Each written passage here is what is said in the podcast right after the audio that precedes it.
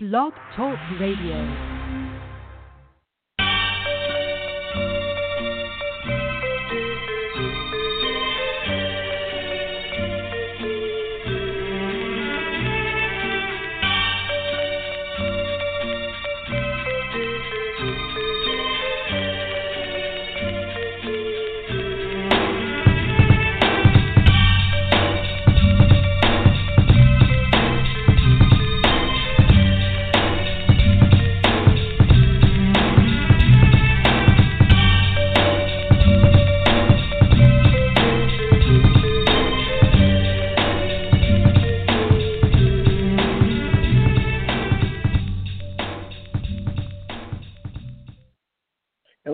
Everyone. Welcome to Neil Thompson Speaks, where we talk to people who broke free of the corporate world shackles to start their own business.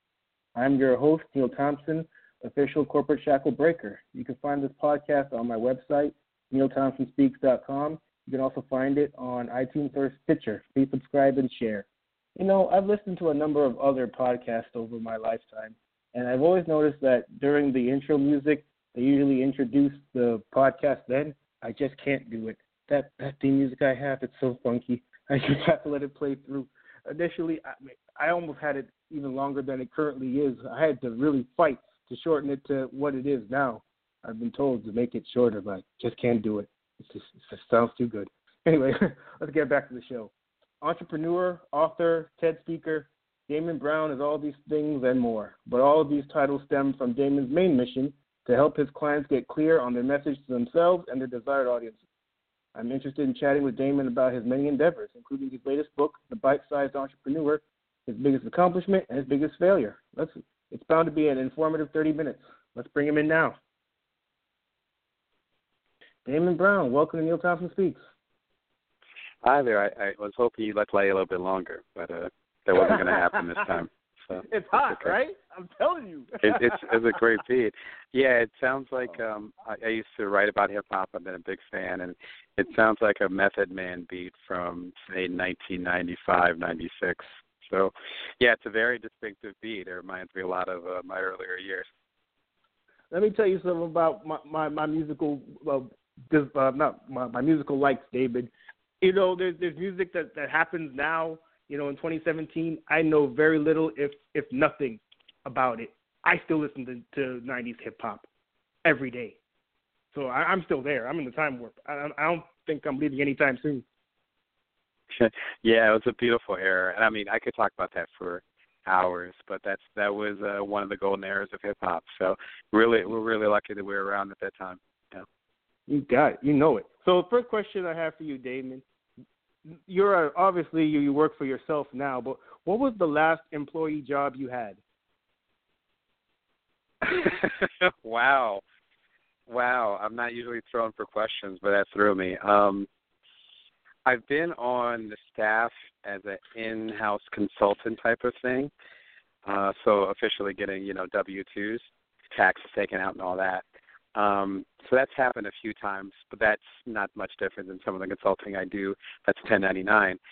Um, the last time I was actually on a payroll, payroll, um, I'd say I was 21, and I was um, managing editor of a small magazine, a business magazine, back in Michigan, where I had my my late teenage years. And I, I think that was oh, the wow. last time. And I'm I'm well past that. I'll, I'll leave it at that. If if I recognize 90s hip hop, I'm I'm well past 21. So so that was a, yeah, that was a very long time ago. Good question. I I never really thought about that. Yeah. Well, you know, the, a lot of the people that are thinking of, of going into business for themselves before that, they were employees someplace, and they kind of have to get right. past that, I guess, that roadblock in their mind of maybe I can make it on my own as opposed to being an employee. So I'm always curious as to you know people's last jobs. But very, uh, obviously, well, since it was back when you were 21 years old, you were this managing editor. I guess since then, you you've never been on a payroll payroll. So what really motivated you to go into business for yourself? Well, interesting thing happened. Um, I had two degrees in journalism, so I love writing and communication. And at the time, I was really focused, um, which we can talk about more later. But I was I was of the mindset of really loving communication, like traditional writing, um, print, because print was a big deal back then, um, and things of that nature. And then another part of me really liked technology, and I'm a huge video game guy, particularly when I was younger, when I had more time. now I have a family, so it's a little bit different. Uh, but when I was younger, mm-hmm. I spent I'd spend hours uh, playing video games. I made video games, and that stuff ended up coming in handy when I started making apps nowadays. But stuff like that, and it really fell into two different camps. And so it's hard to remember, but technology and journalism or writing, communication, they weren't always connected. And so for me, literally half of my social group were people who could recite Shakespeare and they read All the President's Men, you know, the classic book about Watergate from the 70s, and they could um they could cite the latest news stories that were happening. So really into art and creativity and getting to the truth of things, interviewing people, things of that that nature. And then I had another group who were the techies, and they were people who were engineering students. There are people who knew how to how to solder uh, solder things and put things together with their hands. People like myself who who understood different programming languages and just did it for fun. And so for me, it was it was always two different worlds I was I was in. I was at in an era where the traditional publications were very traditional. So most publications did not have a website. And so what was deep about that is that I didn't really know what my identity was going to be. And there was a lot of pressure, particularly from counselors and stuff like that, to kind of choose a direction. And so what ended up happening to me is that I didn't really have much of a choice. I had to choose my own path because there weren't really people before me who said you can be into technology and you can be into communication because they were very very much two different things. And so what happened was I ended up focusing on journalism because that was a little bit more palatable but then whatever I studied, uh, computers end up being either a subset of it, quite literally, like a minor, or end up being something I studied on my own, and all my journalism was geared towards that. And so when I went to undergrad, I went to undergrad at Oakland University, which is right outside of Detroit. Like I said, I had my teenage years there and went up to Detroit for school. Really good journalism program, and I minored in computing. And what that meant is I ended up becoming the features editor of the the popular newspaper, and we ended up having a, end up having a good influence um, in the greater Detroit area, which was great with the stories we had. But then I'd stay up all night programming my own video games, and that was how I ended up learning.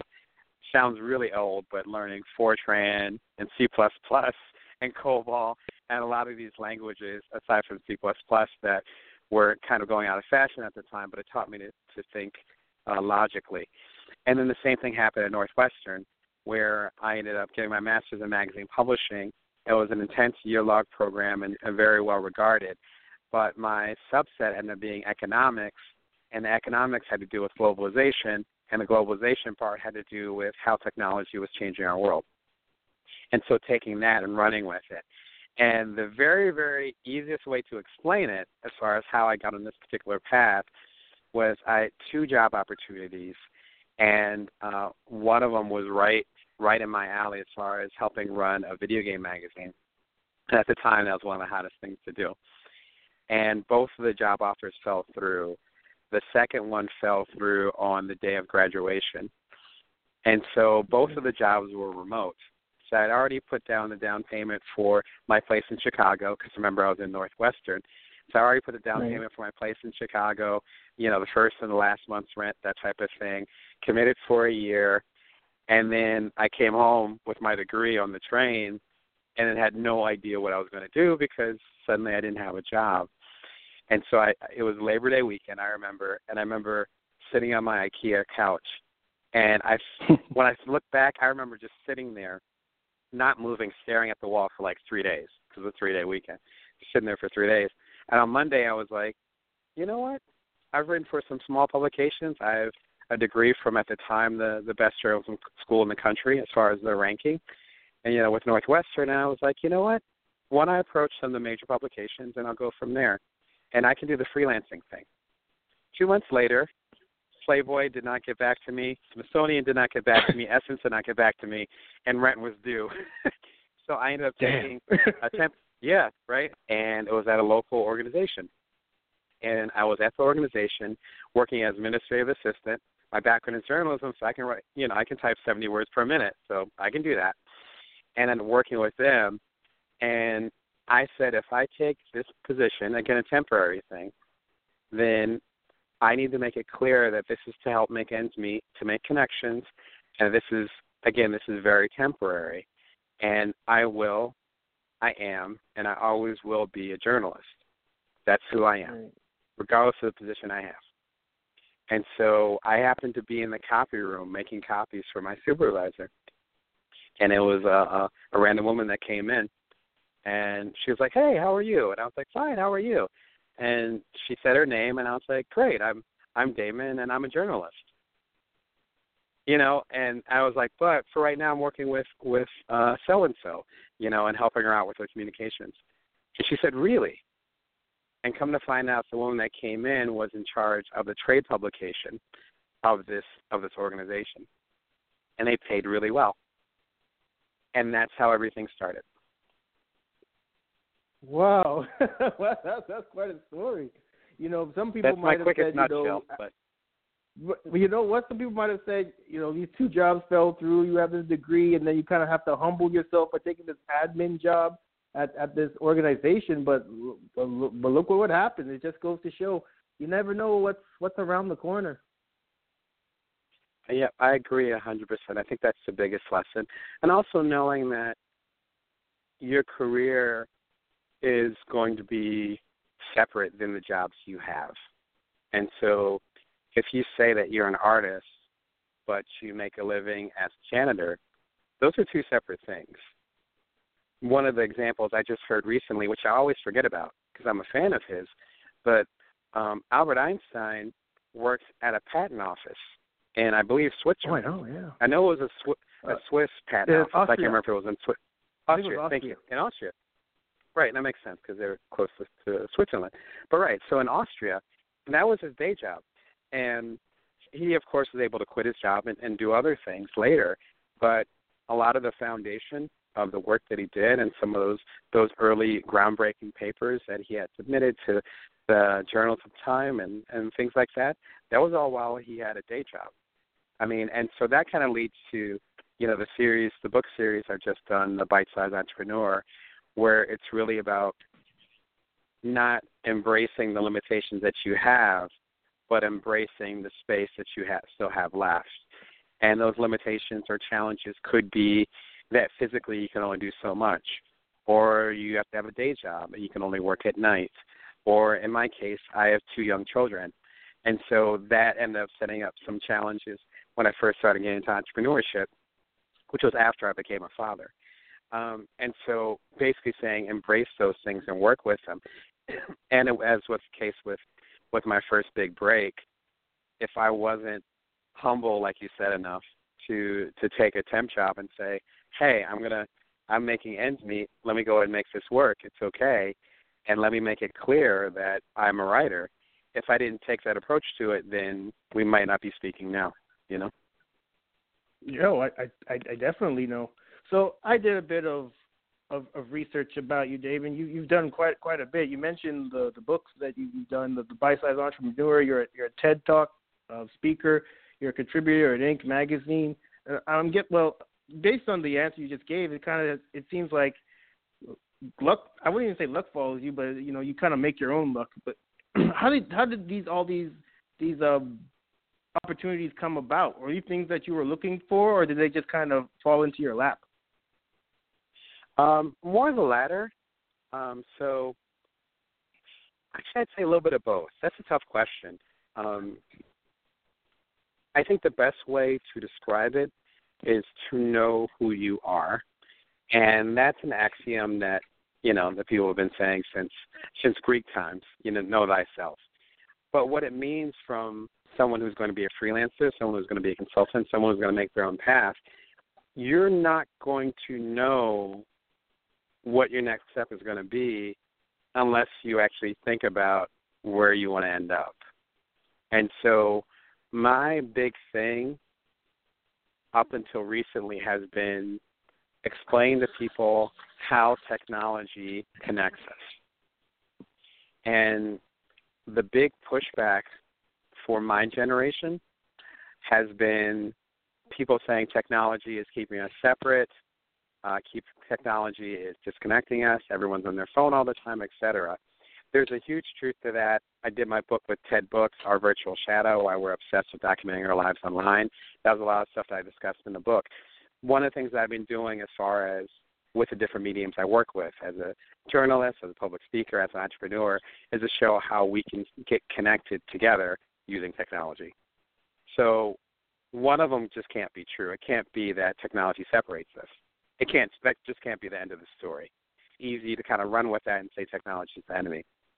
And what was funny was that for my my biggest company, Cuddlr, it allowed people to connect over the phone with other people nearby for a hug. And it ended up being this personification of what I've been trying to do on these other mediums is basically saying, hey, we feel disconnected. Why don't we use the technology to actually connect us even more? And we end up having um, a couple hundred thousand to a, a quarter million users relatively quickly. Um, and so it evidently it, it hit something. And that was based a lot on the research that I'd done over the years, uh, even though it wasn't on purpose. But that's an excellent example where up until say five years ago, I had no interest in being an entrepreneur. And so it's not a matter for me. It's not a matter of saying, okay, one day I'm going to be president of the United States. For me, it's rather saying one day I'm going to move the cultural needle. People understand that technology connects us as much as it does separate us. It really depends on how we use it. And if that ends up becoming my main focus, then it doesn't matter if I'm writing, doesn't matter if I'm talking on a podcast like I am with you, doesn't matter if I become an entrepreneur, doesn't matter if I go to corporate worlds, like it doesn't matter. I still have this agenda, this main thing. And I think what happens is that even though I have a breadth of things that I've done, I would argue that they all fit within that same message and that same idea. And so it makes it really easy to say no. And so for as many things that I have on, on my resume and the and the wonderful things that you mentioned, there are probably three or four times as many things that I just said no to or I let go. Some of those were my own ideas. And I was like, you know what, this doesn't fit into the world that I'm trying to create. So I got to let it go, or maybe I'll give it to a colleague of mine and they can run with it. And so understanding that not everything is you. One of the things that I love to say is that it's not just what you do, but it's what you don't do. It's not a matter of knowing who you are, but also knowing who you're not. And there's certain things that I am not. Um, my main goal, uh, career-wise, and what what I would consider a success at the end of my career, whenever that is, is for someone to be able to get a service, look at a quote, look at anything that I've done, and be able to say, that's definitely Damon. Or to look at something and say, that is not Damon. That's no. you, you know, and I think if you focus on that, right, and I think if you focus on that, then making those decisions becomes easier. And to, I'm taking my long way around the barn for this, but to get to your original question, to get to your original question, um, I think that makes it easier for other people to give you opportunities too. And so when people reach out for an opportunity in regards to me, they'll go ahead and say, Hey, I heard about this, Damon. This sounded amazing. Maybe you'd be interested in this. And it could be a collaboration, it could be a job, it could be whatever. And so people are coming to me now. But if I wasn't clear as far as what my intention is and what mark I want to make on the world, then I can't even help other people help me because they're not going to know who I am. And so it's not a matter of just knowing who you are so that you can, you know, like the first half of your your answer, so that you can move your agenda forward and go after cool opportunities, but also the higher that vibration and the clearer it is, the more other people are going to be able to support you too. You know, that's that's really interesting that you say that. I've I've spoken to a number of people since I've gone started going down this whole entrepreneurship journey and one of the, the main themes that I get is finding a niche, and it's kind of like you once you find that niche, you find kind of like your your signature.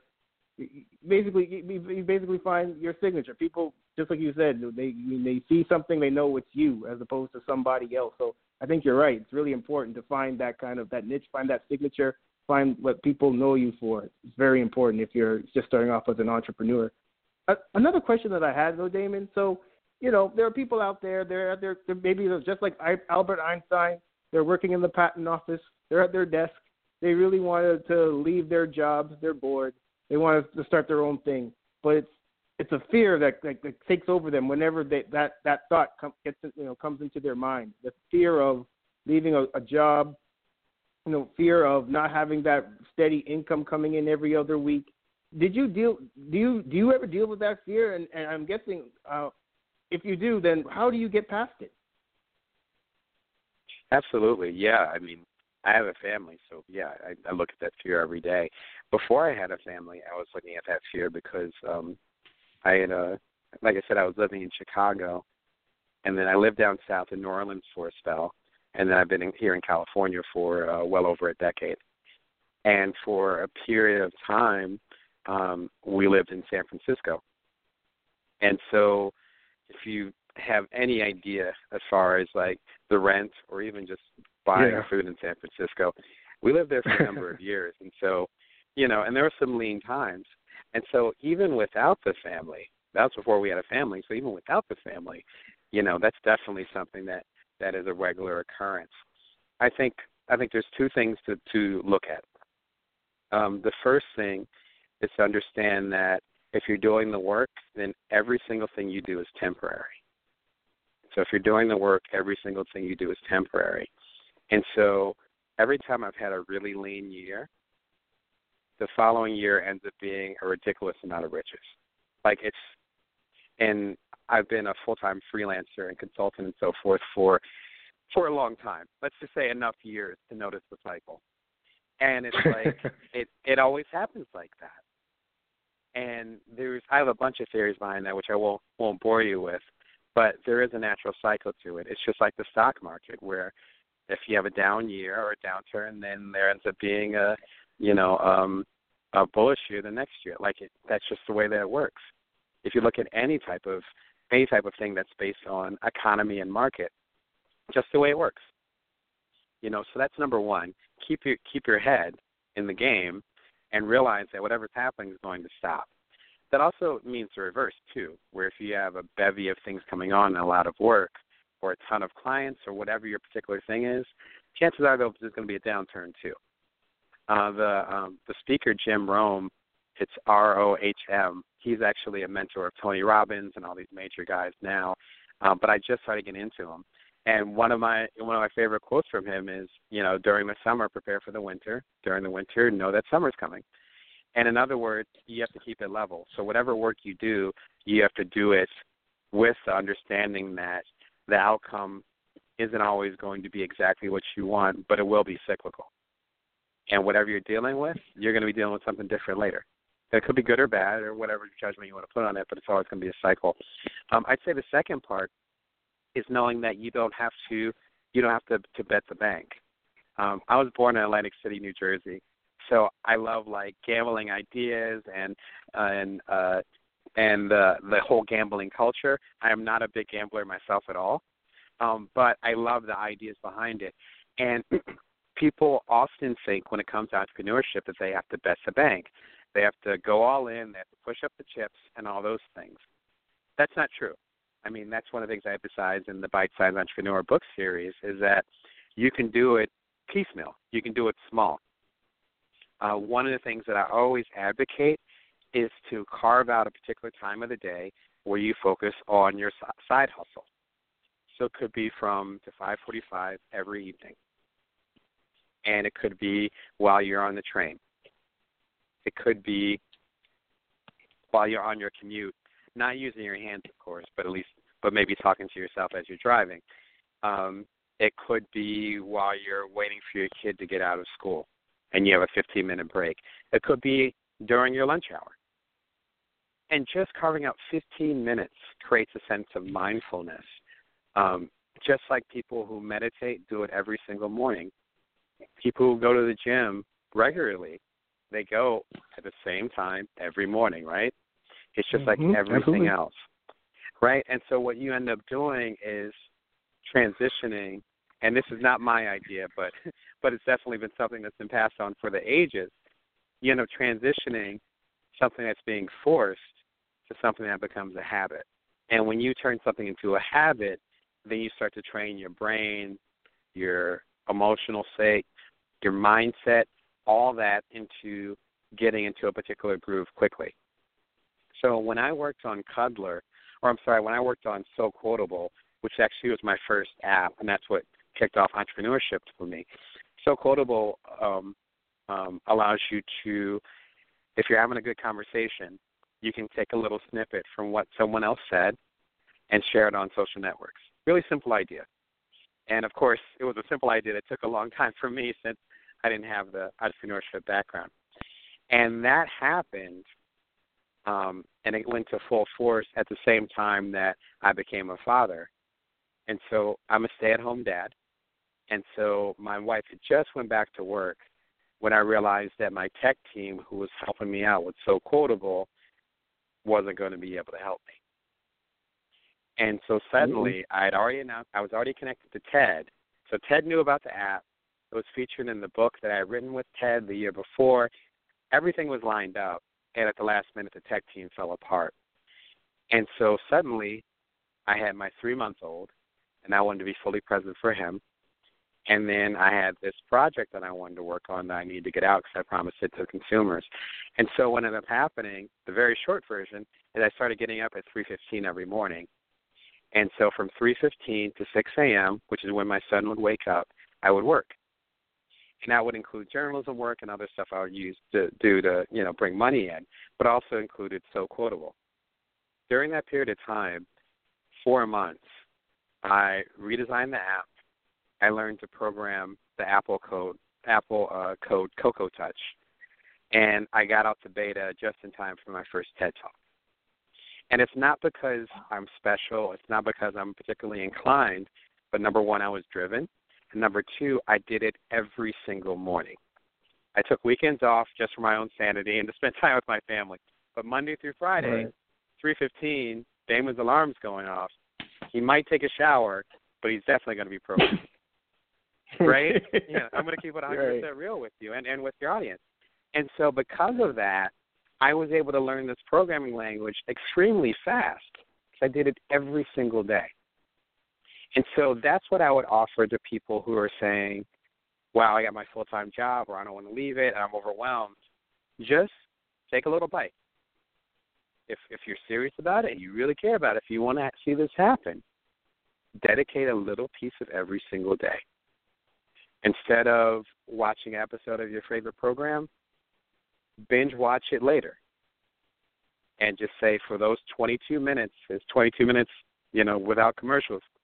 For those 22 minutes of my half an hour show, instead, I'm going to work on my side hustle every day. What's that? Hour and a half a, a week? Crazy. Yeah, yeah. Right. That's that's wow. six yeah. to eight hours a month. And what's going to happen is that you're going to want to dedicate more time to it. And you're going to realize where all the fat is in your schedule and that's one of the blessings of me becoming an entrepreneur. Number one, being older, being an older entrepreneur, and number two, having a living, breathing obligation, a loving, living, breathing obligation that was waiting for me as soon as he was ready. And right. so that meant I could not waste an ounce of time. And so what I always tell people is that I have been a full time freelancer and consultant for at least a decade before I started entrepreneurship. And I always tell people I was I was more I've gotten more done in the past four years that I've been a parent and entrepreneur than I have in all the previous years combined. Like easily. The TED Talks, the multiple books that I've done, um, the the speaking engagements and stuff like that, like that that wasn't happening before you know, and so it forced me to become more efficient.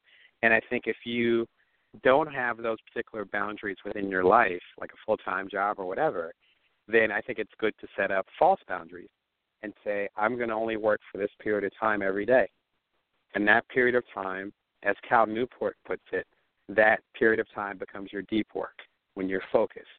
And if you're focused, you're going to get a lot more done than people who have all day to, to mess around. Yeah, definitely. Uh, man, I I still can't get over you waking up three fifteen and not having to shower all the time. Man, you you probably funkier than my theme music. Well, I mean, if you talk, I don't know if you have kids, but if you if you talk to to any any new parent, then you know there, there's going to be times where you're going to be funky, and it's just just the way that it works because you have this list again. It's this living, breathing thing that crying. You're going to take 20 minutes to shower? No, you, you can't. You got stuff to do. Right. So you know yeah. it works out. You, you figure out how to make sacrifices. Luckily, I shower every day now, but I, I'm, I'm a, right. you know I, I have I have my second child now, and I, and we know what we're doing now, so it's a little bit easier. Just like entrepreneurship. Nice. You know, my first my first business was so quotable, and it was a little bit of a hit, and then Cuddlr did well enough to get acquired. So, you know, the second time around is always easier, and I think you have to keep that in mind too, where you're always going to be learning, and it's going to get easier as time passes. You know. Yeah, definitely. Well, Damon, this has been a, a very this has been a great thirty minutes. I, I'm I, I'm always surprised by how quickly it goes by. How can people find you? Sure. So um, on all the major social networks, pretty much, you can find me at Brown Damon. That's B R O W N D A M O N. That's on Twitter.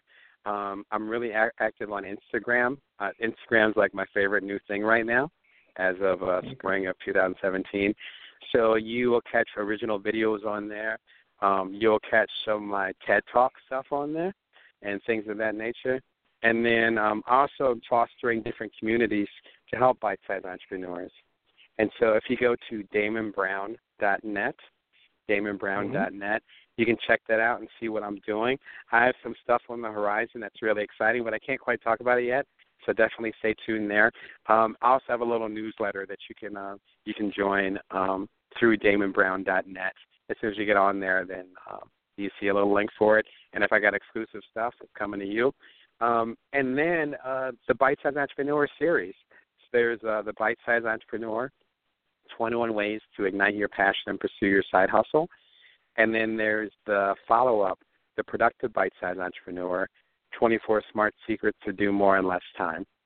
And for the first one, it really is for people who have an idea that they're passionate about, but they're not exactly sure how to get it done in their life, or they want to invest in something that's exciting, but they're trying to figure out what their passion is.